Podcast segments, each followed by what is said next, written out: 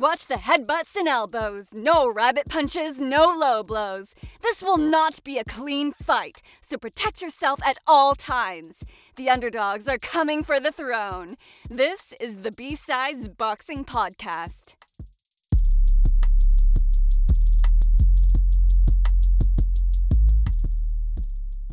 Hi, just a couple things before we get started. Uh, first thing, there is a bit of microphone trouble throughout. I did my best to clean it up. Uh, we're gonna, I'm gonna make sure that that doesn't happen again. So you know, your patience is very greatly appreciated. Uh, second thing is that we recorded this before the Shakur De Los Santos news dropped. All right, so we're still talking in a lot of hypotheticals here. So I don't know. Keep that in mind, I guess as you're uh, listening through. So, thanks for listening. Enjoy. Yo. Yo. Yeah, what's up? So, what's going on? Nothing. Nothing. Just, uh, yeah, interesting um, weekend for me. How about you? You and me both. Yeah. What's going on with you? Uh, just long weekend of out and about. So it's kind of mm. nice to be home now. Uh, for me, it's the opposite. It's uh, been in and out of sleeping a lot. That has made it. It has made it really difficult to connect with other people. It's always been really strange. Like I talked to my sister on Friday for a bit, and that felt like a dream. Uh, yeah, the whole weekend kind of felt like a hazy dream. It was weird. Must be some strong. Yeah, it's uh, specifically the one for. so, so uh, I can imagine. yeah, it's it gets kind of rough. Take some deep breaths. Yeah. Some push-ups. Summon the energy. All right. The radio voice is here. Welcome back, everybody. Thank you so much for listening.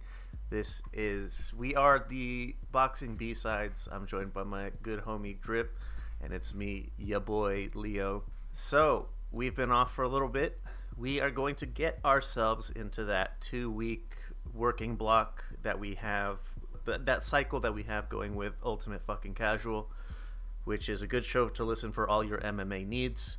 The so our review block starts on uh, September 10th, goes up to the 23rd, which is yesterday. Uh, we are recording on the 24th the preview block goes from the 24th to October 8th. So, with that being said, the, I do have a card from September 8th that I did want to talk about briefly before uh, before we got go into the two week thing. It's uh, Eye of the Tiger Promotions. Very, I know, very uh, original choice of name there. But uh, this one was in uh, Quebec, Canada. It's uh, Christian Mbilli. He knocks out Demond Nicholson in the fourth. Um, it was a WBC eliminator at super middleweight. Now, I mentioned this one because obviously Canelo's is uh, the undisputed champion at 168, right? But of the 168 ladder, pretty much there's not a whole lot standing in Mbilli's way. Uh, I think it's just uh, David Benavidez, and that's probably it. I'm definitely not saying that Mbilli's on Benavidez's level, let alone Canelo's, but it's just something that's going to be coming up. He's going to start entering the conversation for title shots, and not quite up to snuff with the current crop of uh, of uh, the leadership, I guess.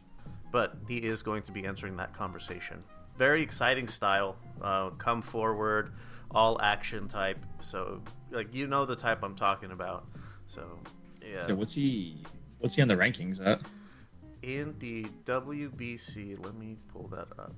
He is he... number one in oh, the? WBC. Yeah.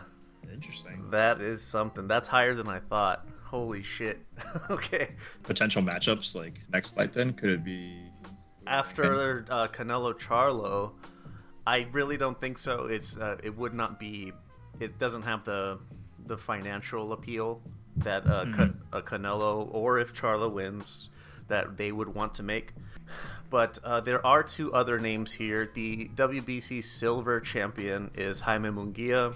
who say what you will about him, he does decent numbers. And Benavidez is the interim champion, and the international champion is uh, Ivan Zucco from Italy, who I've mentioned a few times before as well. But yeah, it's uh, Benavidez or Munguia are more than likely going to get the next shot. So I think Munguia. Yeah, definitely. Uh, two all action types. That would definitely play to Munguia's favor.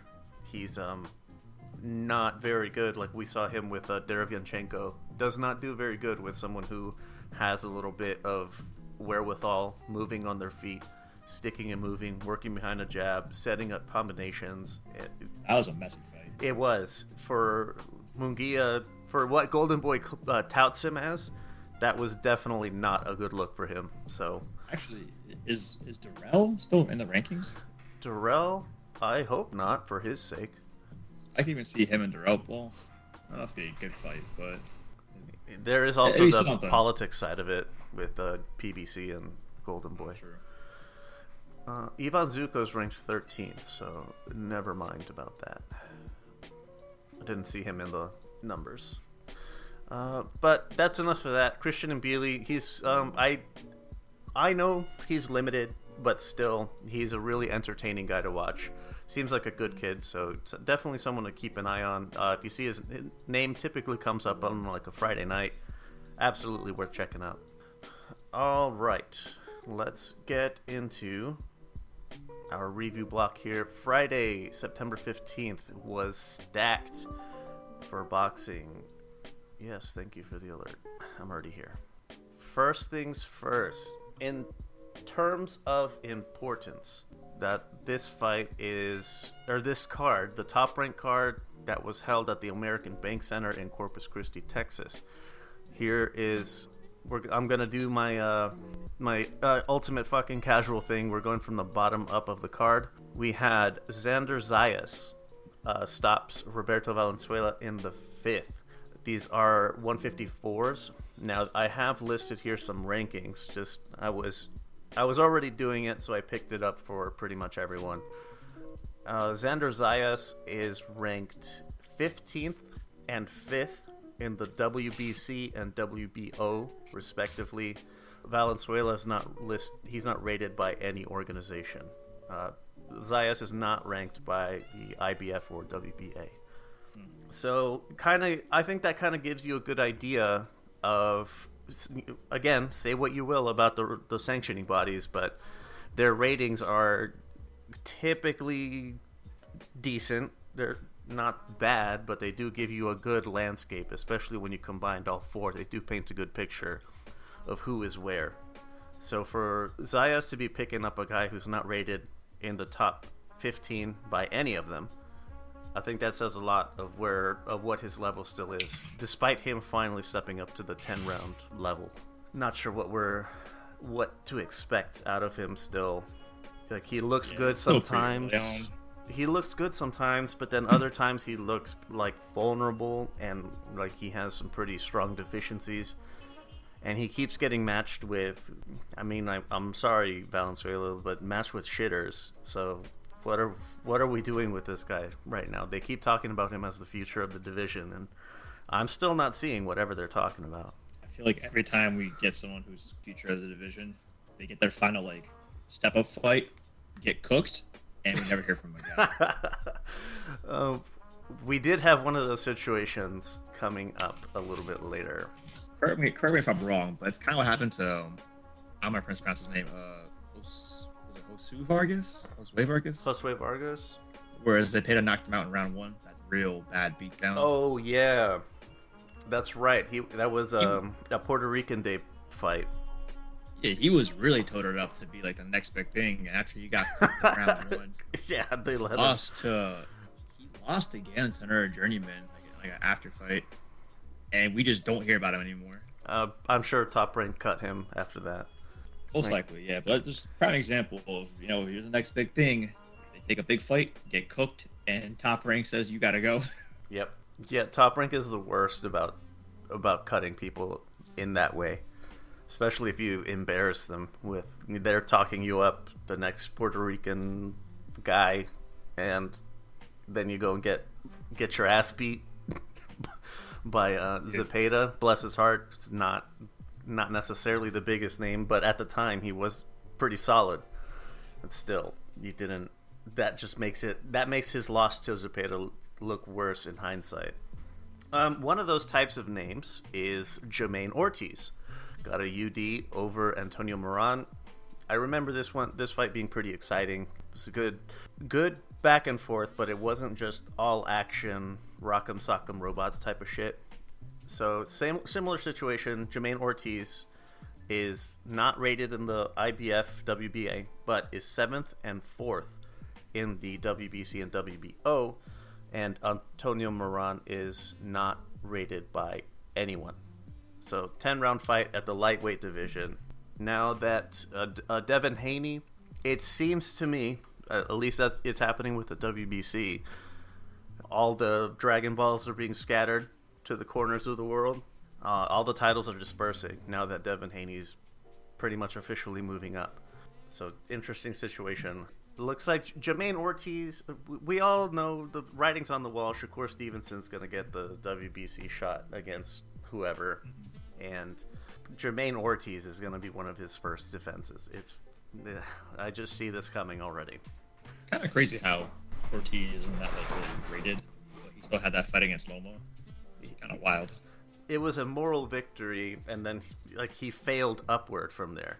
It was like a win-win for him, whether he lost or. Yeah, absolutely. It wasn't about it wasn't about winning the fight. That was it was pretty much given. He was brought in to not win it, but yeah, he he put on a show, and so people wanted to keep him around. Still, in this one, he looked he did have moments of vulnerability. He was his defense did have holes. Um, Shakur, say what you will about his power, will exploit those holes very easily and the rest of the lightweight division. In this video, we are learning about Frank Martin. Duck. Uh, Lomachenko is not fighting this year, and I believe he's going to be fighting for the IBF belt against Kambosos, Warbosos. Eh, kind of a shitter fight. Yes, very much. Uh, William Zepeda fought recently. We'll get to him in a second. He's ranked fifth. Uh, Edwin De Los Santos, and then Jermaine Ortiz. Uh, Isaac Cruz is fourth, but he's fighting Tank again, so not much doing there. Oh, that's, that's actually happening. That's confirmed. I believe so. Yes. No, dude. Yeah, it's. I'm not sure what people are thinking, but I mean, it's it's another good payday for both of them. Yes. I guess I'm not, I, mean, I personally don't want to see that rematch, but maybe like the majority of folks want to see it. But it's a good payday. Anybody who knows anything like a little bit more than you know your average sports fan tuning into a fight. You, we know what's going to happen, pretty much, barring another freak injury. Like we know what's to happen, but whatever. Yeah, the Rubes think that uh, Isaac's success was predicated on his own merits, not entirely on uh, Tank having a broken hand. But what, what do I know? Uh, Jamaine Ortiz, uh, Antonio Moran was a fun fight. If you have t- if you haven't seen it, it's worth going back to watch. And you're you're kind of looking at Shakur Stevenson's next opponent or future opponent, so worth keeping an eye on for that reason. And the main event, Luis Lopez, the IBF featherweight champion, gets a unanimous decision over Joet Gonzalez, who is not rated in the IBF. So, whatever that you take that to mean. But yeah, 12 rounder, featherweights. Now, I'm not entirely certain how how people how the judges in particular arrived to the scores that they had because it looked to me as much as i was as i disliked admitting it because he, he his shots weren't having doing anything meaningful like not a whole lot of significant damage but Joet was having good success, uh, sticking and moving, timing Lopez. He was doing good. He just wasn't hurting him. It's kind of the problem. So I'm not sure how do you go from there. Where do we go from there? From what I recall, people were saying Joet is kind of a shitter. Yes. And should have been a one-sided fight. Again, I'm not sure if it was. I missed it, but I guess he was destined to lose that one. Yeah, just another one of those things where He's he's one of the guys in the top rank ecosystem, so he's going to get recycled for whoever they need. Uh, I think this was his third title shot, and other than he was doing good in terms of points or like amateur style winning. I recall them talking about on the broadcast that the the U.S. Association of Boxing Commissions or like fighting sports commissions recently had a, a, a convention or whatever where they changed they unanimously changed their uh, scoring parameters. Uh, one of them being knockdowns are mandatory 10-8. So no no ifs ands or buts about it. It's a 10-8. And the other one being get lending more credence to damage as the the what wins you around. So for, by that measurement, Luis Lopez was definitely ahead. Just he just showed a fair amount of deficiencies uh, that could be exploited by someone better, or it could be also that Lopez knew he was in with a bit of a bit of a shitter, so he didn't really care about you know covering up as well as he could or should have. didn't take it as serious as he probably thought he should have. yeah, he might not have. Pretty often, we see that pretty often. That you like in boxing, where they think it's a guaranteed win, they don't take it as serious. The fight it gets a little closer than it should be. Yeah, and he but he gets the win anyway. So we'll be discussing some of his contemporaries in a little bit. Hold on a second. Why? I was not able to find this, the results of this, and I wasn't able to find where to watch it. But this was the matchroom card that was in Tijuana. Oh, there it is. No, it's not. Yep, they still don't have it up on BoxRec which is the you know the universal truth. as far as I know, uh, Angel Fierro he is ranked on, rated only in the WBO at fifth versus Brian Zamarripa, who's not rated in anything at lightweight. I know that Fierro won, and Skye Nicolson also won. Fan favorite. Yeah, definitely the matchroom favorite as well. Box, boxing sweetheart, Ahern's girlfriend. Yeah, um, and Erica Cruz versus Melissa Parker. I believe I heard that that was a decent scrap, but I didn't see it, so I can't really tell you. Yep, I'm really good at being prepared for this. uh, ShoBox in San Antonio at the Boeing Center. The main event was really fun, but we'll go from the bottom up here. Uh, Freudis Rojas gets the UD over Saul Bustos. Eight round welterweights. Eh. If you got, if you uh, are, you know, addicted to boxing like me, then yes, but otherwise, eh. Mirko Cuello UD over Rudy Garcia, 10 round featherweights. Kind of the same situation, but good icing on the cake at the at the end of this pretty not very entertaining cake. Uh, Ramon Cardenas get stops Rafael Pedroza in two. These are ten round super bantams. It was um, Pedroza was they were he was the one that they were promoting or were favoring at least. You know they were eyeing him on stepping up from here into you know some Showtime Championship boxing undercards that type of thing, and he dropped the ball big time. Cardenas came to win, and that he did. He he beat the shit out of Pedroza once hmm. Cardenas figured out he didn't have any, any the kind of power to to worry him. And wow, it got nasty after that. Let's see. On the 16th, Eric Priest versus Simon Madsen. These are eight round middleweights. It was a majority decision for Priest. The, yeah, 76 76. The other two were 79 73 and 80 72 for Priest. Not entirely certain where you come up with 76 76 out of that. I remember it being decently competitive, but uh, very clear who was winning. You know what I mean? Like, yeah, close but clear. So I'm not sure how you could go 76 unless you were clearly favoring Madsen somehow. Now, Yokasta Valle the IBF WBO female strawweight champion beats by unanimous decision Maria Santizo. Only thing to know about this is uh, Seniesa Estrada. That's what they're trying to do. That's what's going to be next. Has to be next. That'll be an undisputed fight, and it's like it's not minimum weight, but it's fucking close to it. So, yeah. uh, that, tiny think, weight, brother. Yeah, I think we're already over time on how much people care about hearing that. Uh, next one, the co-main was Victor Morales versus Edwin Palomares. 10 round featherweights. This is a unanimous decision for Morales. This one, Victor is rated 12th and 13th by the WBA and WBC. Edwin Palomares is 33rd by the WBC, and that's it. I think they only had him listed because he has a fight coming up, so you don't have to dig all the way through it.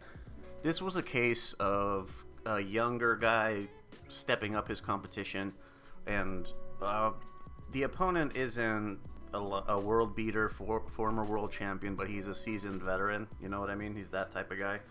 Morales did well rallying back from adversity, like when his eye was getting when his eye got messed up, and so yeah, he had to really dig deep, and he fortunately he was still able to see out of it, so there's that. But still, Morales he's uh he's pretty fun. Uh, he seems he's uh, another ginger Mexican guy, so or he's Mexican American, so whatever. That's kind of fun, I guess. But yeah, keep an eye. He's fun. Keep an eye on him. Like if you see his name on a card, it's worth. He's worth watching. You know, don't uh, don't skip it. Now, main event: William Zepeda. Our boy Billy. Yeah, he beat. He stops Mercito Hesta in six. I believe it was a full-on KO, like he was counted out, not uh, technical stop or a referee stoppage. The uh, Zepeda is rated six two five seven IBF, WBA, WBC, WBO. Hesta is 18th in the WBC, and that's all he's got. Ugh, not much to show for on that. Yeah, it was a good fight though. Hesta's been in with some solid, solid contenders. Solid, yeah. I think he's been in with some champions as well. So, not a bad showing for Zepeda. Hesta is on his way out. He did. He still looked pretty good, and he looked like he had a good gas tank. Still had good fight IQ, ring generalship, and all that stuff. But lacks the pop to make a serious dent on anybody with a decent chin, like Zepeda. So Zepeda pretty much walked him down and beat the Christ out of him for as long as it lasted. But we were talking about like jermaine Ortiz. He is mm-hmm. ranked mm-hmm. seventh. Zepeda's fifth. The so like these two, if not, they're on a collision course of some kind, and they're going to reach. They're going to be knocking on a championship door pretty soon I I'm not entirely certain they're going to find any success against the. Uh, I give more success to Jermaine more than Zepeda. To be honest with you, I think he'd fare better. Let's see. If uh, I'm assuming Shakur is going to win the vacant belt over, um, yes. Uh, honestly, actually, looking at the top five, it's probably going to be Zepeda, if anyone or if they can swing it, Jamaine Ortiz. And yeah, somebody that just like Zepeda, if you're just gonna come at Shakur, like, brother, that's not gonna work. Nah. Men, several have tried. None of them have succeeded. Many men have tried. Yeah, many have failed. yeah, man. Um, he's I, to me, he's going to remain at that at the top of the B level kind of guy, which I think we had. I think we included him when we did that little hypothetical conversation with all of the like B tier dudes. And yeah, he he's a pretty solid name right there. Like he would have a fun scrap with like Kambosos or uh, Yoshino, that the Japanese guy that Shakur beat up recently. But like Everything the, Kambosos is, is kind of just like a gatekeeper at this point. He like, might he be. His, he had his very very minimal title run. Is he gonna win against Loma for was it with the IBF? I, I don't not a chance probably. Doubtful. So it's kind of just like, where do you even put Campos at this point? Just like a fun entertainer. Unless Lomachenko gets some shrapnel somewhere, I'm not seeing him having any issues dealing with Kambosos. But there's also Edwin De Los Santos is in his neighborhood. Uh, those those two would make a fun a fun fight if you just want to see people clobber each other. I think Dale Santos would take off Kambosos' head. Would he? But what about Zepeda? William Zepeda against Dale Santos? Yes. I'm gonna be biased, just because I've met uh, Santos a few times. Probably gonna go with Santos again. uh, he is he. Uh, the Shakur fight kind of makes me nervous, but he definitely like has the skill. I don't know if he's gonna win against Shakur, but to be like in the top contenders for lightweight, I think he stands a good chance against everybody else. Of those three, like I'm taking Frank Martin, Isaac Cruz, and Lomachenko out of the out of the picture here.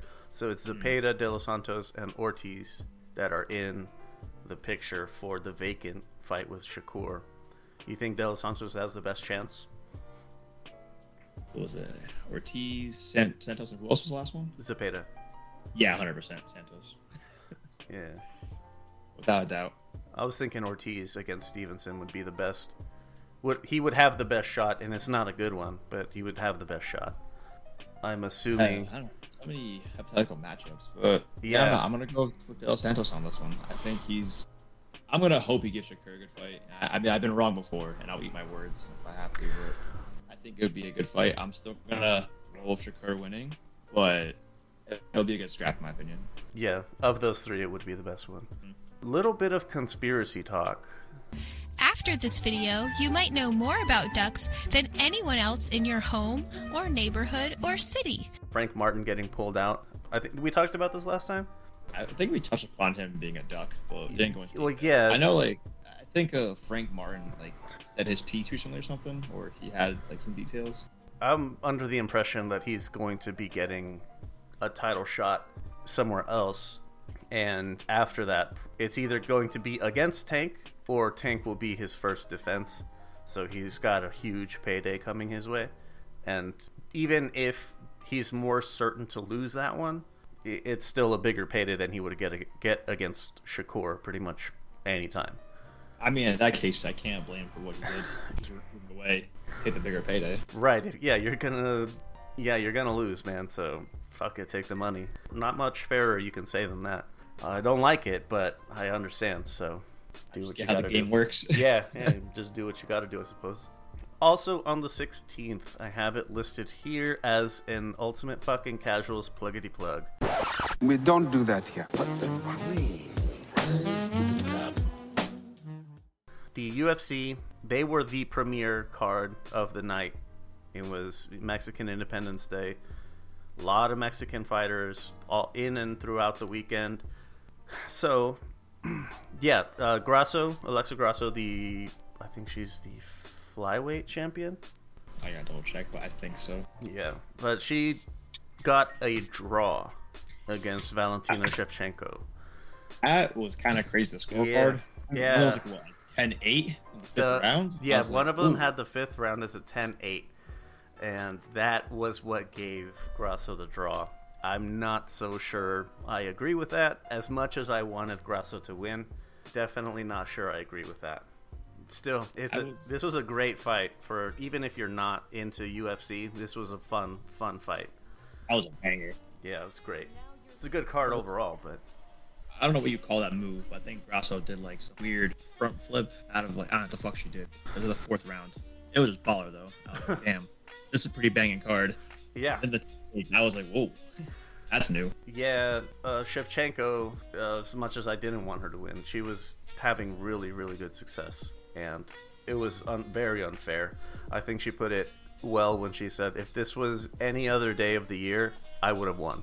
As much yeah, as, as I don't like, I she's right, but. Yeah, as much as I want to Grasso to win, call it for what it is, that if it wasn't Mexican Independence Day, she probably would have won. All right. So, if you want to hear some more talk about UFC Noche UFC, they called it. Uh, we'll be having Ultimate Fucking Casuals. We'll be recording uh, next weekend. So, moving on, ProBox TV on Wednesday.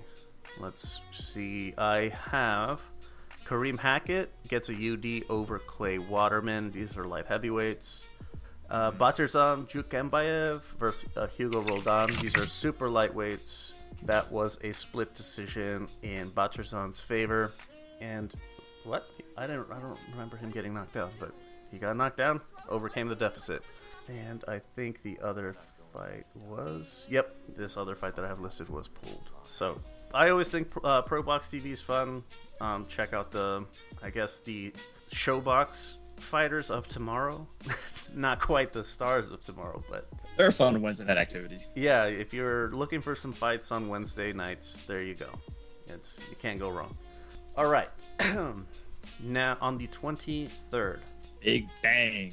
Big bang. I knew he was like he proves me wrong in in a good way though, in the best way. Anthony Yarde first first things first, Anthony Yarde stops Jorge Silva in 2 uh, light heavyweights. I think Silva was came in on 2 days notice or something and it really showed Anthony Yarde was he had completed a camp, so he was in a lot better shape and yeah, that was that was really the the, the main difference. But the real real deal of the card, real magic. Yep, Zhilei Zhang def- defends his interim WBO title against Joe Joyce.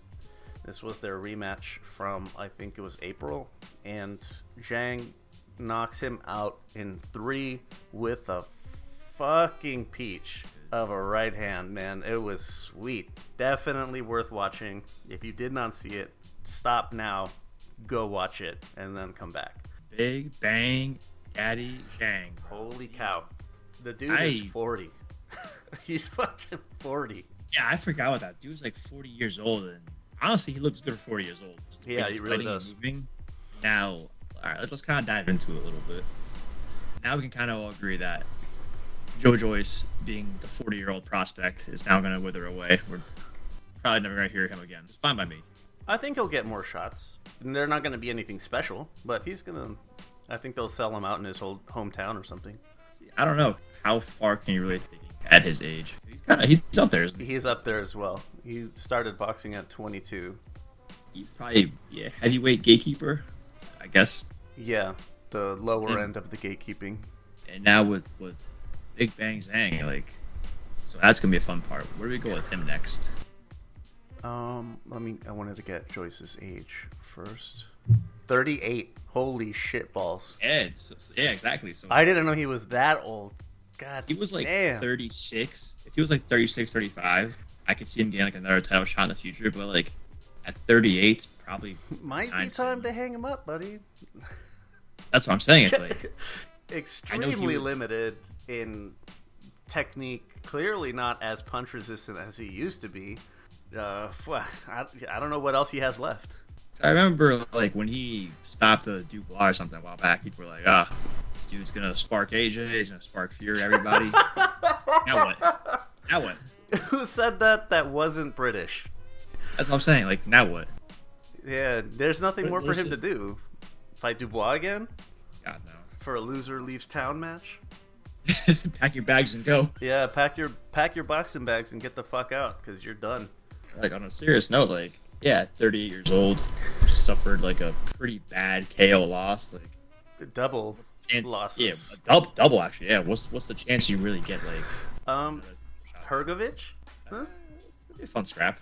Yeah, maybe. Um, Mart- Martin Bakole, eh, maybe. There's there's some like low level. Yeah, it's there's nothing that's gonna be high level. Um, Joe Joyce is currently rated at eighth on BoxRec. Anyone above him Absolutely not. Dillian Whyte is even that is like, bro, no. None of these are gonna go well for you.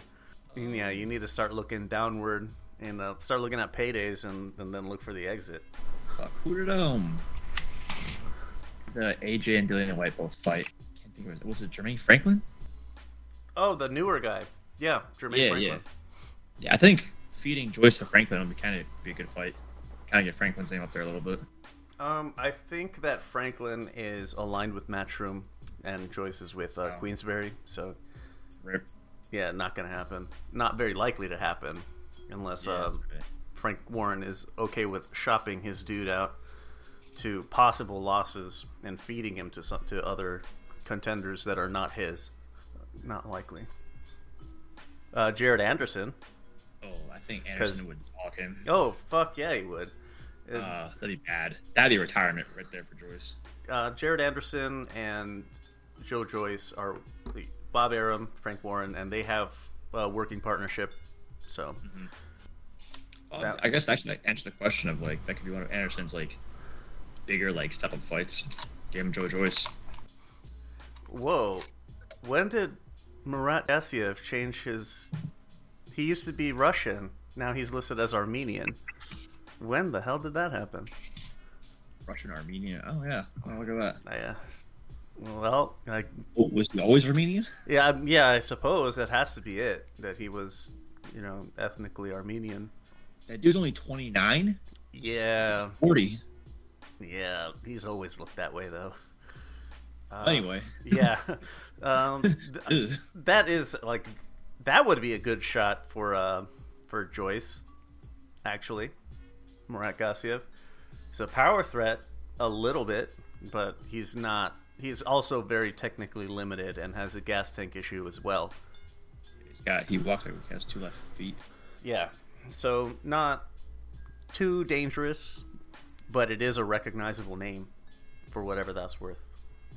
Now going back to Zhang, I saw he was calling out Fury. Yes, that's the only name he's been calling out is Fury. But now realistically, after after that shit show of Ngannou and Fury, could that be a possibility?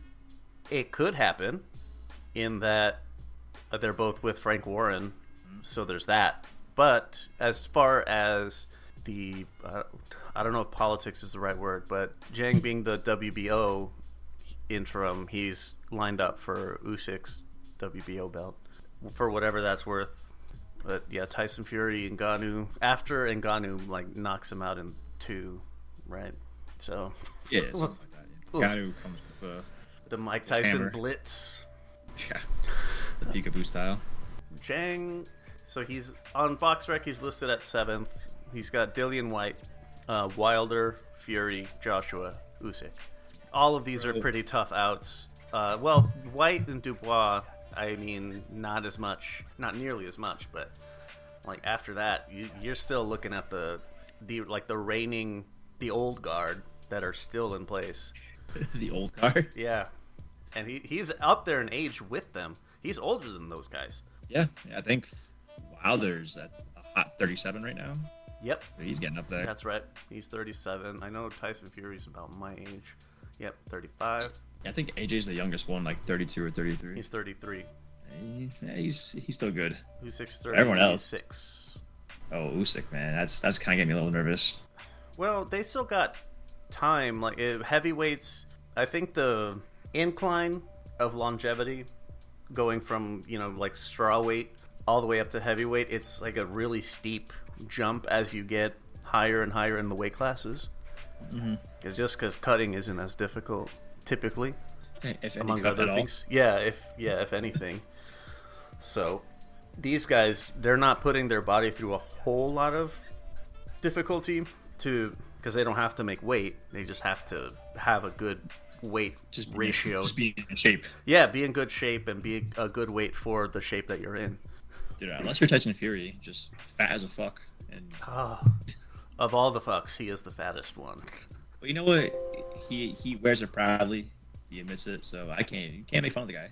Right. It's yeah. If you had a problem with it, then go stop him. Go beat him. Good luck.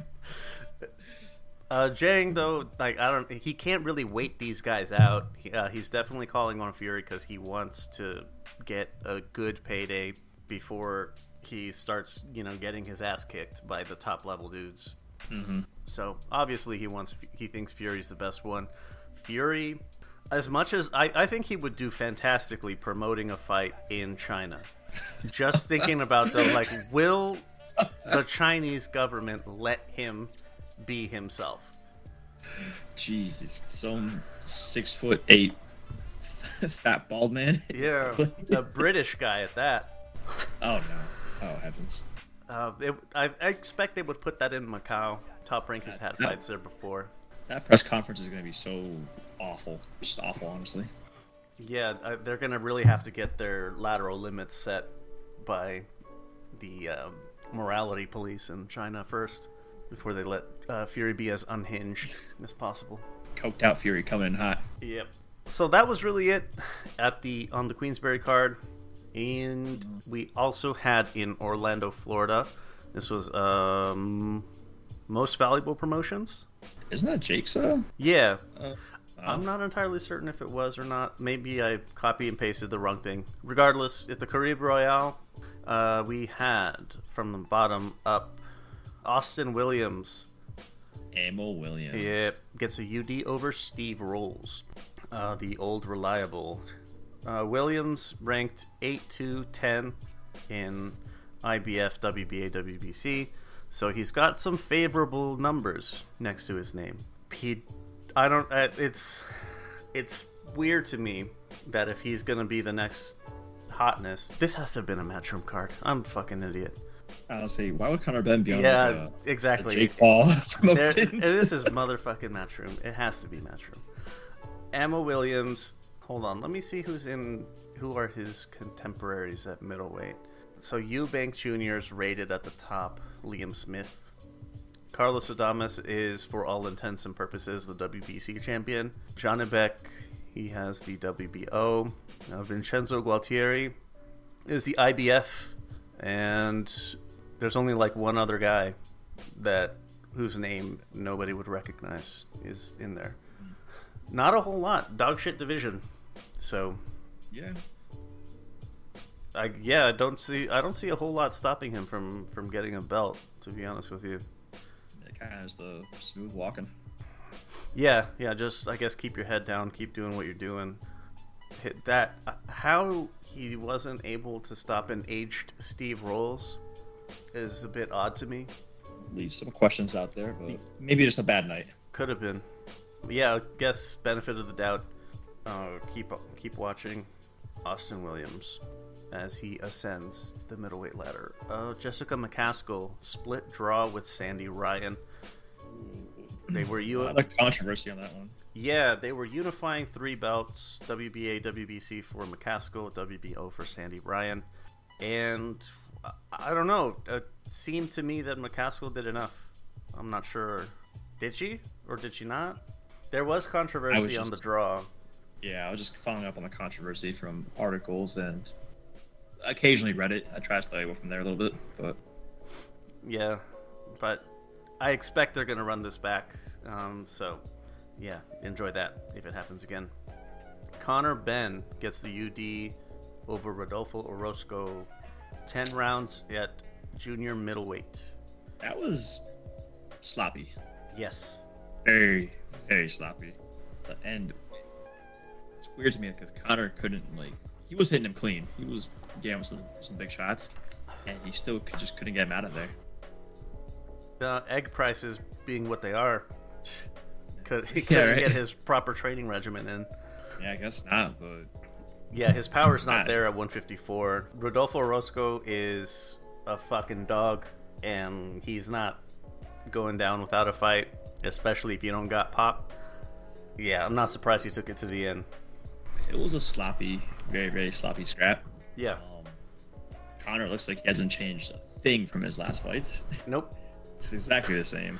I think I saw afterwards, like him and his dad were still calling out uh, Chris Eubank, and dude, that ship is just long sail. Just let it go. Yeah. Eubank's not very interested in that anymore. Maybe call Kell Brook. I do. Looking at Chris Newbank right now, the new dude, he, he would just dog Conor Benn. It's not even, it's not even a fair fight at that point. if Conor Benn can't, Orozco being as tough as he is, Conor Benn having gotten as many clean hits as he did, should have done more. Yeah, Should have at least dropped him or something. Our power's not there. He's he's not gonna last long in the division. But we'll see where he goes. Yeah, 99 91, 99 91, 96 94. Yeah, 96 94. Not too mad at it. Almost a clean sweep. Yeah, close, but not quite. The lack of power is going to really be a problem. Yeah, he's got to figure out how, to, Oh. how he's going to get his ass down to 147. Well, he can't even fight in um the UK anymore, right? That's still like he's still barred. I believe so. So he's gonna fight in the states now. Yes. And egg That prices are a little bit more expensive. Eggs are hard to get over. Well, not Yeah. hard to get, but are kind of pricey over here. it's interesting where his career is going to take him now. Because like, if you're only going to be limited, maybe not limited, but like only fighting in the states, like, would it be harder to get fights now? I don't think so. Being on a match, if you get opponents, to get opponents, you just like Conor Benn is a decent name, and it's a matchroom card, so you're you're gonna get paid. So I think this is more of a, a matter of Conor Benn. I, I don't know, rediscovering himself post egg situation. Because light middleweight, junior middleweight's not going to do it. He's not going to be able to hack it at 154. Yeah, definitely not. Not that weak ass power. Exactly. And the main event, Richardson Hitchens. I mean, he beats Jose Zepeda. These are 140s. Uh, Hitchens is rated 7th by the IBF, 22nd by the WBC. Zepeda is rated 6th, so that's pretty interesting. Not not entirely surprising, given the last time we saw Zepeda out. He was uh, given, that I recall, he was giving Prograis some good work. He fought that Indian guy in uh, March. Richardson Hitchens.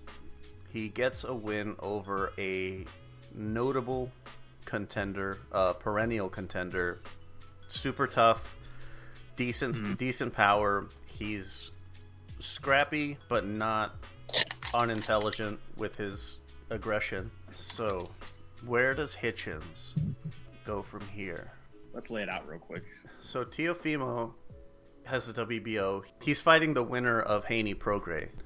Ooh. Oh, wait. Haney's moving up to 140, and he's taking right, Re- right. uh, Regis Prograis. Potential Teofimo and Devin Haney fight.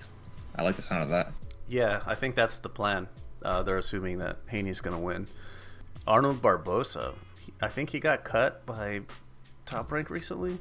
I thought he's still fighting. Uh, he, I know he had a pretty public falling out, but he hasn't fought since February. So Richardson Hitchens probably not going to fight Jose Ramirez, who's with Top Rank. Antoine no. Russell and Subriel Matias are PBC aligned. Gabriel Valenzuela, uh, he I remember him from the John Ryder Canelo card. I don't know who his allegiances are. Probably. Now that's Sandor Martin, top rank. Man, the options are kind of limited. Ohara Davies. It's gonna be fucking Ohara Davies, isn't it? Uh, maybe. And not gonna be very exciting, but eh. Oh well. Jack Listen, gotta do what you gotta do, right? Man, I'm not seeing a whole lot of options for him here. Just in like going down the box list of names, Montana Love. Wait, I thought. Oh, I forgot about him, dog. Yeah, we, uh, I forgot about Montana Love. What?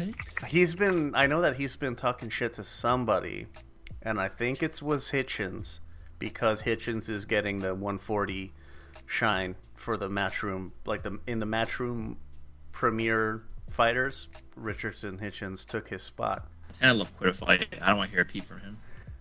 He, he he bailed himself out of embarrassment. Yeah, he quit, bro. I don't want to hear a peep of him talking shit. With a really sick clothesline over the top rope. He was getting his ass kicked though. So. Yeah, he was getting beat. Richardson Hitchens is entering not uh, like a super high tier, but as far as uh, titles go, he does have a bit of difficulty in his way. The WBO is Teofimo, WBC is Prograis, Matias is IBF. I thought for a second. I was kind of just creeping through uh, Montana Love's uh, Instagram, and one of the things was um, he posted a screenshot of a tweet Ryan Garcia versus Montana Love at 140. And, oh, yeah, yeah, right. No, just no. Hold on a second. So the last fight that was recorded for the WBA 140 title was. So mm. I don't know what happened with it since. Rolando Romero. God, of course I forgot about oh, that. How our did, boy? Yeah, how could I forget? Because I didn't want to remember. Rolando fucking Romero. oh my goodness. No.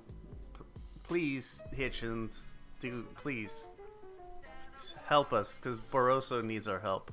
We have to save him. Got to get one back to Barroso. Yeah, this one's for Barroso every time. Uh, damn it course I forgot. Yeah, this is the only one that Hitchens is not rated in, of course. Figures. Still, all right. Beating Zepeda does put him in to a pretty solid line of names. So Prograis the top. Haney's getting the shot from coming up. So from uh, number one going down, Sandor Martin, Antoine Russell, Jose Ramirez, Arnold Barboza, Jack Catterall, Jose Zepeda, Ryan Garcia, Jose Pedraza, Brandon Lee, and uh, Jose Rosa from Argentina. Oh shit, Sergey Lipinets. He's number twelve. Cool. But yeah, so that's a that's a pretty stiff group for Hitchens. I'm not entirely certain how much I favor his odds with that crop of the top ten. I don't know. Pedraza is getting pretty old, so there's that. Barboza has not been in a good headspace lately. Might be a might be a right pickings. Ouch! Kick a man while he's down. Well, I don't know. You'd have I have to you'd have to really see how he how he is. I guess his his demeanor as he starts coming into camp and all that stuff. But and I try not to put too much stock into that type of shit. Brandon Lee might not be bad. He's shown some shortcomings lately. Didn't he get dropped? He got um, rocked. He came, oh, he came back to yeah, came back to win the fight. I'm pretty sure. Yes, he did. But yeah, yeah he got. I briefly remember that. Put down hard. Actually, you know, so yeah, it's, I could see Hitchens and Brandon Lee going at it then. That'd probably be Hitchens' best bet. Yeah, I'll be interested to see where he goes because obviously he's at 22 and he beat number six. Maybe these these ratings are dog shit anyway. I don't know, but whatever. I, am still interested to see where Hitchens lands. the Zepeda fight got him points for the ELO, that is box BoxRec. So that's why he's at the top of there. But all right, the, preview block is from today, the 24th, to October 8th. Really quickly, how the mighty have fallen. Friday, September 29th, in Philadelphia, PA, at the 2300 Arena, R&B Promotions. Tevin Farmer is back against to be determined. he still Wait, does. There's no, there's no, there's no fighter yet. He still doesn't have an opponent. We're like, like five days, dog. We're less than a week out. Lightweights, fuck. You're gonna have to find a featherweight that's uh, slightly overweight, but not too much. uh, Tevin Farmer is rated 15th and 20th by the IBF and WBC, respectively. He's walking into a pretty tough landscape because lightweight is fire at the moment, and Tevin Farmer is not. yeah. Not having an opponent. Yeah. Out. Not a good look either. I think that's more a testament to the promoter than it is sure. to him. I don't think that's a, that's his fault that the promoter hasn't secured an opponent there. It's still like he's gone down to the eight round level now. Jeez, you would think like this guy's a former world champion. Or what the fuck? You would think he'd at least be on like a Friday night card for I don't know, like Matchroom or somebody else. You know, somebody that you recognize. But no, Tevin Farmer. If, if they're fighting in Philly, they'll find some like Philly crackhead to fill in. ah, but uh, yeah, how the mighty have fallen. Tevin Farmer. I, as much as they would say that they didn't, uh, I recall when uh, Tevin Farmer and uh, Tank were fighting at 130. A good contingent of Reddit thought Tevin Farmer would beat Tank. Let's see. He's Actually, speaking of Eddie Hearn, one of his recent acquisitions, he signed Jai Opetaia, the IBF Cruiserweight Champion and he will be making his Matchroom debut at Wembley on the 30th. He's going to be facing Jordan Thompson, who is rated fifth by the IBF, so this is probably a mandatory type of situation. And uh, who knows? Maybe we'll get Okolie, bring him, out, bring him out of the, or Chris Billam-Smith to, to unify belts or something. Okolie locked away, bro. Never liked him. Uh, but it would be an easy win for Opetaia. He's really good uh, boxer puncher, aggressive. It would be fun. So that was the only fight on that card that was really worth discussing. Okay. On the 30th as well, this is the PBC on Showtime pay per view at the T Mobile in Las Vegas. We have Canelo versus Jermell Charlo for the super middleweight undisputed title. Before we do that, let's uh, go from the bottom up as I like to do. So we're starting with middleweights: Elijah Garcia and uh, Jose Resendiz. The um, Elijah. So the ratings are IBF, WBA, WBC, WBO. That's the order. It's kind of alphabetical-ish. And so Elijah Garcia is 7, 8, 6, 14. Resendiz is not rated, 9, 20, not rated. Elijah and Resendiz is a hot hot commodity at the moment, just coming off of that Hurd win. Hurd tried to make his umpteenth comeback, and Resendiz beat him. And Elijah Garcia, he's been uh, he's been climbing the ladder, I guess, the old-fashioned way. So that's pretty cool. But still, two guys that are I'm not gonna say ultra hot at the moment, but this is a good time for them to be meeting up. They're warming up. The yeah. stove is at least turned on. Absolutely. Yeah, there's still there's some heat there. There's something going on here. I'm Elijah Garcia is from Phoenix, so naturally that's my dude. Resendiz though, he's really cool. He's he's a really fun fighting style. Uh, I think he's the bull. All right, Yordenis Ugas finally returns. He is fighting for the interim WBC welterweight title against Mario Barrios. They are ra- rated second and fourth. Not expecting a whole lot of out, of out of Mario Barrios here, so it's all upside from him. And this can this can only go good because I'm expecting him to get his ass beat like Keith Thurman beat his ass. That's what I'm expecting. Yeah, I don't see Mario Barrios doing much in this fight to really deter Ugas but as you said, kind of a feeling upwards type of thing. Yeah, I'm expecting that. Of course, I'm assuming Ugas is winning. I'm expecting that they're using this to start angling for Keith Thurman, Yordenis Ugas, which is fucking hot. That's a good fight. I would love to see that. Ages and the, all the rest of it notwithstanding, I would love to see Ugas Thurman. Obviously, yeah, age is pending because Ugas is like 37, 38. He's yeah, he's on the older side, but he's uh, got that fucking Caribbean fountain of youth. Yeah, right. Dude looks like he's still young as fuck. dude, dude looks like he's in like his early mid 30s, like 33. Uh, but so good for and plus got fucking Mrs. Ugas to keep him keep him stress free. If you know what I mean. Uh, yeah, Thurman Ugas would be a be a real good one to watch. That'd be a fun scrap. That's honestly what I'm expecting that they're trying to angle for. Most likely, yeah. When once Crawford and Spence do the thing again, I'm expecting both of those guys to move up, and so you know the belts will be scattered, and uh, Ugas is right there to pick up WBC already. So kind of touch touch upon that like moving up thing. I keep seeing way too many like just articles and posts about like Crawford moved up to fight Canelo. You know, Crawford and Tank meet at a catchweight. And like, where's all this coming from?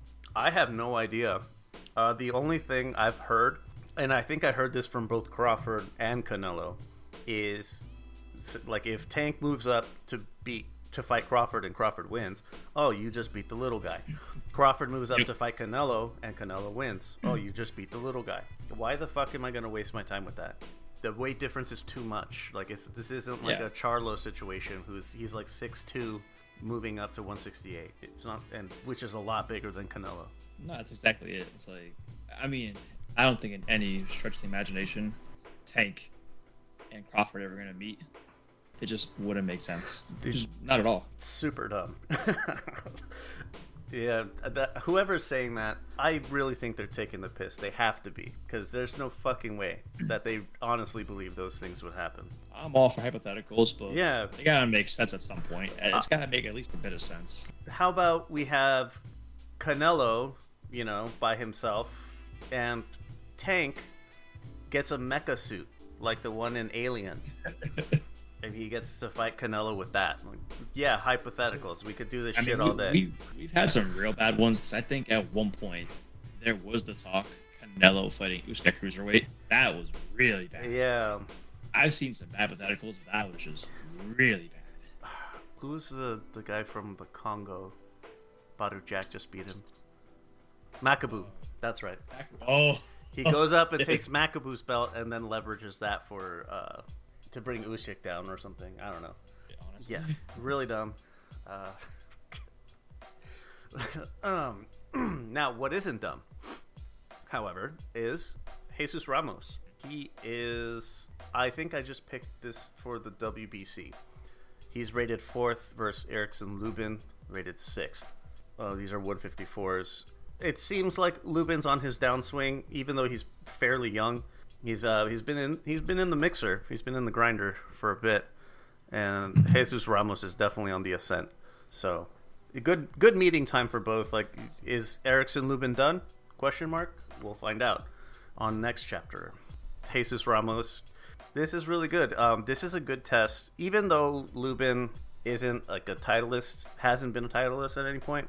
Uh, he's been in with some solid contenders. Uh, I believe he, yeah, he got sparked out by uh, Jermell in one. That was his uh, wake up call when everyone was thinking uh, hammer time, and like, nah, sorry, no, it's not. And what? Who else? Fundora rearranged his face. I remember that. He's had some rough patches.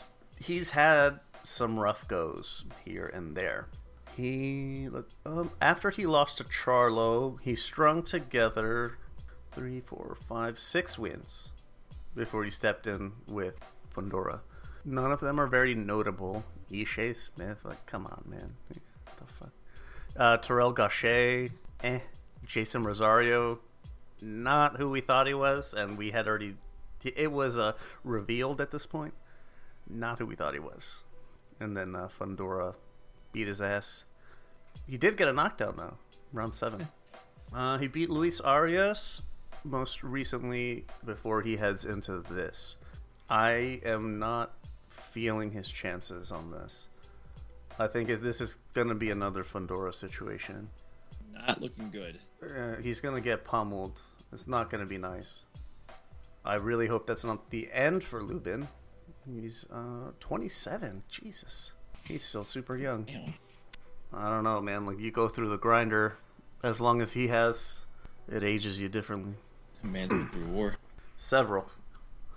Hmm. All right. Main event Canelo versus Jermell Charlo, who obviously is not rated by anyone at 168. However, he is the 154 undisputed champion. So, the. Thoughts and concerns. Yes. It's two. I'm of two minds. Not a very hot. They're not very hot topics or hot opinions. Canelo is what makes it what makes this decent. Canelo is considerably smaller, but he's been at the weight longer. However, Charlo is a lot bigger, so 168 will fill his frame a lot better. It's just that he do, he's not he's new to like fighting at that weight, so you know could be some conditioning issues. Who knows? Still, so the the the size disparity, it's a bit of a give and take for both guys. Really hard to say. Also, but jumping two weight classes, like, is this? What was the reason? I don't know. I'm assuming this is just a money grab. Yeah, just yeah, two weight classes kind of. It's a lot from 54 to 68, right? So that's that would be like in MMA going from welter to middle or middle to light heavy, if I'm not mistaken. So those kinds of weight jumps are not unheard of in combat sports. Uh, they just uh, typically what when the last time what Marquez moved up two weight classes to fight Mayweather from 35 to 47, and Mayweather was still way bigger on fight night. So then, what's your uh, predictions on how the fight goes then? Oh man. So, what I'm going to go with, and I need to cue some really heroic sounding music for this. Jermell Charlo is going to win by knockout, baby. He's going to fucking spark Canelo. He's gonna walk into the ring Oh, like lo- huh? jacked the ever loving fuck up, like huge ass guns, like 22 inch pythons, brother. And he's gonna march into the ring and he's like gonna just fight with power he never knew he had. Brother, wake up. Yeah. Wake up. yeah. oh, duh. bit of fun there. Bit of fun. I I do expect uh, Jermell to give Canelo a seriously good fight. I'm thinking honestly, the size disparity is comparable to Bivol, with the only A lot of folks were saying. the only difference being Bivol's naturally around that weight class, whereas this is Charlo fighting at his walking around weight, not his fighting weight. So there's a. I, I, I think the the size disparity is going to be a problem. I do think a, a stiff jab is going to be a problem for Canelo, which the char both Charlos tend to use. I was gonna say, did Bevo just kind of like unlock the blueprint of like how to beat Canelo? Not like you know step by step, obviously, but like you know, are we gonna see like shades of Bevo? in, uh, Yeah, I think so. And then the question comes up to, you know, how long can Charlo keep it up for? Can he fight like that, fight all twelve rounds? like I said already, is his he's fighting at a new weight, so I don't know Mhm. if his condition. I assume he's going to work on it, but is his conditioning going to be able to keep up with the with 14 more pounds? Right. That's what my concern is, as far as uh, Charlo being able to do that for enough time. And Canelo tends to gas late, anyways. Um, is it possible that Charlo do- keeps him at the end of the jab long enough to where even if he takes his foot off the gas, Canelo's going to be too gassed himself to be able to a- be able to clearly win rounds uh, with the, with a new like scoring system. So I guess it's a matter of can Charlo keep him off about six, seven rounds? Yeah. And then can he put it on at the end of the fight? Kind of, well, I don't want to say like what Bevo did because Bevo had it on for all 12 rounds, yeah, all gas, no breaks. yeah. I I'm gonna favor I'm gonna favor Canelo winning, but I'm not gonna count out Charlo. I'm not gonna count him out. Do I think he wins by knockout? No. Mm. But if he can muster up the energy to pull off like a good, you know, last four rounds, I, it might edge him a victory. Might. Hmm. Um, yeah, I'm leaning towards Charlo, but same. But it's not going to be a sweep. It's not going to be easy. If Canelo working the body, if he starts digging early, then that's going to be fucking game at the end. See, I don't know. 'cause Charlo's a mover, so it's like Right, but can he continue to do that if he's having his Yeah. body worked? 14 extra pounds, a lot of pressure, like pressure of the moment kind of thing. So would it be you think like a repeat of like um like a Canelo versus Plant? Because Plant was a mover. Plant was moving all throughout the fucking ring in the first half of the fight. Then Canelo's body work. It showed on later rounds what happened. So could it be like a similar scenario with like Canelo Plant? Maybe. I don't know if it'll get that far though. I don't think it'll be a stoppage. Yeah, probably not a stoppage, I would say. But I mean, like you said, the body work. You know how much Yeah. you gotta slow him down. Excuse me. All right. Predictions. Yeah. Well, we seems like we're both uh, leaning slightly to one side or the other. But yeah, man, this is this is intense. Like I tried uh, checking with uh, in the MMA side. Is there anything? Is there an event that has a like a comparable sort of jump, like the the superstar of the smaller division, who is also bigger, moves up a considerable amount to fight the superstar, who is kind of unnaturally at the weight he's at. But there wasn't really a whole lot. But let us move on here. Holy shit, we're quite a bit of time in here. Okay. Oh, yeah. Yeah, so really quickly, Wednesday, October 4th, uh, there's a ProBox card. So, you know, ProBox TV. Pablo Cano versus Zachary Ochoa. 10 round super lights. Pablo Cano is the guy who beat Jorge Linares when he moved up from 35 to 40. And he just wrecked him. So, you know, that's that's pretty cool. I, I'm interested to watch. See what uh, good old Pablo Cano's up to. Let's see here on the 7th of October. Leigh Wood, the WBA featherweight champion, faces Josh failing upwards Warrington, who's rated seventh in the WBA.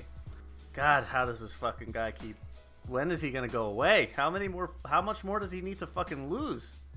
I can't stand Josh Warrington. His fucking five head. Yeah, his battering ram fucking style. Jesus, when is this guy gonna go away? Uh, I really, but it, what for? This one's in Sheffield, right? And I know mm-hmm. that Warrington is from Leeds, where he does lots of lots sells lots of tickets and all that. Always gets the crowd out for for his events there. I don't know. I think he he's gonna crowd. Yeah, surprising. Dude, God bless. Mm. But yeah, I think he's. Um, I don't know how much longer he's going to be able to to do that. Uh, he's not like Anthony Joshua, who can lose mo- several times and people are still going to be there. I don't think Warrington is of that same ilk. I don't think he's going to get that point. He already has kind of like a bad taste. Yeah. From his dirty, dirty boxing and that fucking big head of his. Well, uh, to to do uh, my best Oles impersonation, it's two Brits, so like everybody wins as far as I'm concerned. I win because there was a Brit's gonna beat up another Brit, so it's all good with me. It's always a good day, honestly. It's always a good day when Brits are beating the shit out of each other, or headbutting the shit out of each other, whatever. All right, now our last bit before we get on our way out. Golden Boy card. This is on the seventh. This is at the Cosmopolitan in Las Vegas. Uh, from the bottom up, um, these are two fights. I honestly don't know that much about these guys, so hopefully, you know, we'll have better things to talk about when we get them in the review section. Eric Tudor versus yeah. uh, Jose Luis Sanchez, eight round super welterweights. John Ramirez versus Ronald Batista, ten round super flyweights, and the cruiserweight debut of Gilberto Zurdo Ramirez versus Joe the Common Man Smith. Uh, Ramirez, I think he was gonna fight Bivol, and he came in like 15, 12 pounds, 15 pounds overweight, and well, fuck it, might as well go go the whole hog here. Joe Smith, I don't expect this is gonna be a permanent move for him personally, unless he's just going up to avoid to hide out until Beterbiev retires and then goes back down. I don't know. Just hiding from Beterbiev. Yeah. So uh, Ramirez during his his runs at 68 fuck, somehow, and then 75. I don't know. He always. He, I just do not like this guy. I don't know. I don't like the way he fights very much. Um, I'm really ho- rooting for Joe Smith on this one. Somebody needs to fucking end the charade that is Zurdo, please. Yeah. Not sold on him. Yeah, well, we'll see. I'm not. I, this is one of those one one of the few times where I'll actually look into media about their camps, see how they're doing, just just to get an idea of how Ramirez is looking. Same with uh, Joe. We're a long ways removed from knocking B Hop out of the ring, dog. the old days. All right, that's going to do it for our previews. Let's move down. Only have one bit that I wanted to bring up. It is Manny Pacquiao is going to the 2024 Olympics. Oh yeah, I saw about that. He's he's going to part. He's going to. I don't know. I don't even know if he has to try out anymore, but he's definitely going to go, and I'm certain that he's going to get the slot. There's nobody nobody in there is gonna actually try to beat him because he'll just beat the shit out of them. even How at, that fair? even at this advanced age, he's still gonna beat the Christ out of whoever whoever tries to not let him get the seat. Um, That's crazy to letting him do that, but I mean, that was. Hey, listen, whatever. I ex- expect this is a really big move from the uh, IBA the international, uh, uh, like the uh, AIBA, the Amateur International Boxing Association, which is, for all intents and purposes, it is the the uh, Olympic Boxing Commission. This is probably trying to get more eyes on the Olympics people are gonna fucking tune in because they want to see Manny Pacquiao. That's gonna be it. When they first uh, announced that that uh, prof- like uh, seasoned professionals, it used to be no pros were allowed in the amateurs at all, specifically in the Olympics. Then they relaxed that a little bit, and it was mostly for I don't know, bottom like got people who had only been in the professional ranks for a little while, not too long, or like they hadn't climbed very high or they weren't very good. So they were able to they were able to cross over, and now they're doing this, which like you can't say Pacquiao's early in his career, never got very far, or any of the rest of it. He's one of the best fighters ever, ever, and mm-hmm. yeah, he's just gonna go beat up some teenagers. it's, it's fucking weird. Yeah, what a way to have full retirement. Yeah, beat up kids. Yeah, go beat up some kids. Uh, take their lunch money. Uh, Shatter their dreams. Yes. Well, I don't know. Are, would you be that upset if you were? It was your lifelong dream to go to the Olympics, and you get there, and like, holy titties, it's Manny Pacquiao. It's kind of a double-edged sword. It's like yeah, it's, like, holy titties, Manny Pacquiao. It's like ah shit, it's Manny Pacquiao. yeah, all, at the same time, it's like I I am at best getting a silver. That's my best case scenario because see that would just piss me off. It's like, yeah, it's cool you're here, awesome, but fuck off, dude. Like, why, yeah. are you here? Like, you're my dream. You had your time. Multi-division world champion. You've beaten Hall of Famers. Like, what the hell? why, why are you doing this? Why are you like? You had your time, old man. Yeah. Yeah, seriously, like this this is supposed to be the the marker of who's the hot prospects, the um, hot draft picks, the top draft picks that are going to be coming into hey, boxing. Listen, man, if Pacquiao wants to spend his retirement shattering future prospects' dreams, who am I to stop him? Yeah, if you got a problem, go beat him for his seat. Not a chance. Yeah, exactly. Like, I'm, it's it's unfortunate, but like that's really all I can say. Like, yeah, if you don't want him to go and you're in the Philippines, then go beat him, and he won't go good luck with that. You let me know how that goes. Unless your name is Marquez, I really don't see you doing it. Eh, well, he'll have fun, I guess. Yeah, uh, I I expect he's he's getting his wallet lined a little bit for this to show just just to go. He doesn't even have to win, but just to be there is going to be a big boost to the Olympic. I don't know. Does this boost the opinion of the Olympics? Because the uh, the Olympics has a pretty poor opinion worldwide. Um, at least as far as boxing goes. helps. Adding in a future future Hall of Famer into the mix to compete probably doesn't paint a good light, honestly. Well, that is gonna do it for the boxing B sides.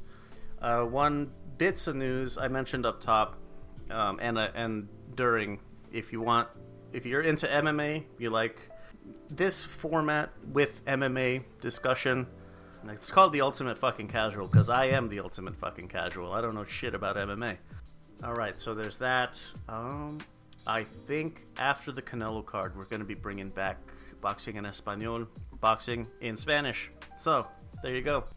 Otherwise, social media shit, fucking LVX Media Net on everything. Uh, if you could, please do all the internet shit with the with the podcast likes shares follow subscribe uh, copy link post it to your x twitter whatever it's called and do all that stuff um, oh shit i think the next time we convene which will be on the 8th if i'm not yep the next time we convene on the 8th we are going to have somebody else joining us hopefully permanently nah this is going to be a, a resident Ooh.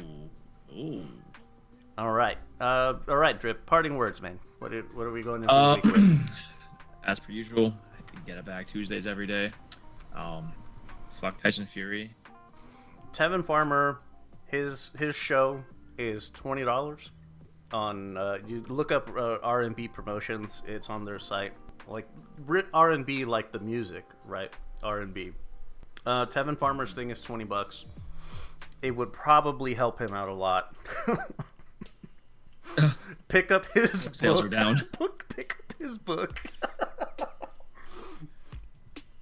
Otherwise, that's gonna do it for the boxing B sides. Peace out, Girl Scouts. Thanks for listening to this episode of our podcast. If you have any questions or comments on what was discussed or have a topic you'd like to hear on the podcast, you can leave a message on our unattended phone line at 833 589 7637. That's 833 Lux Pods. For more shows like the one you just listened to, go to lvxentertainment.net.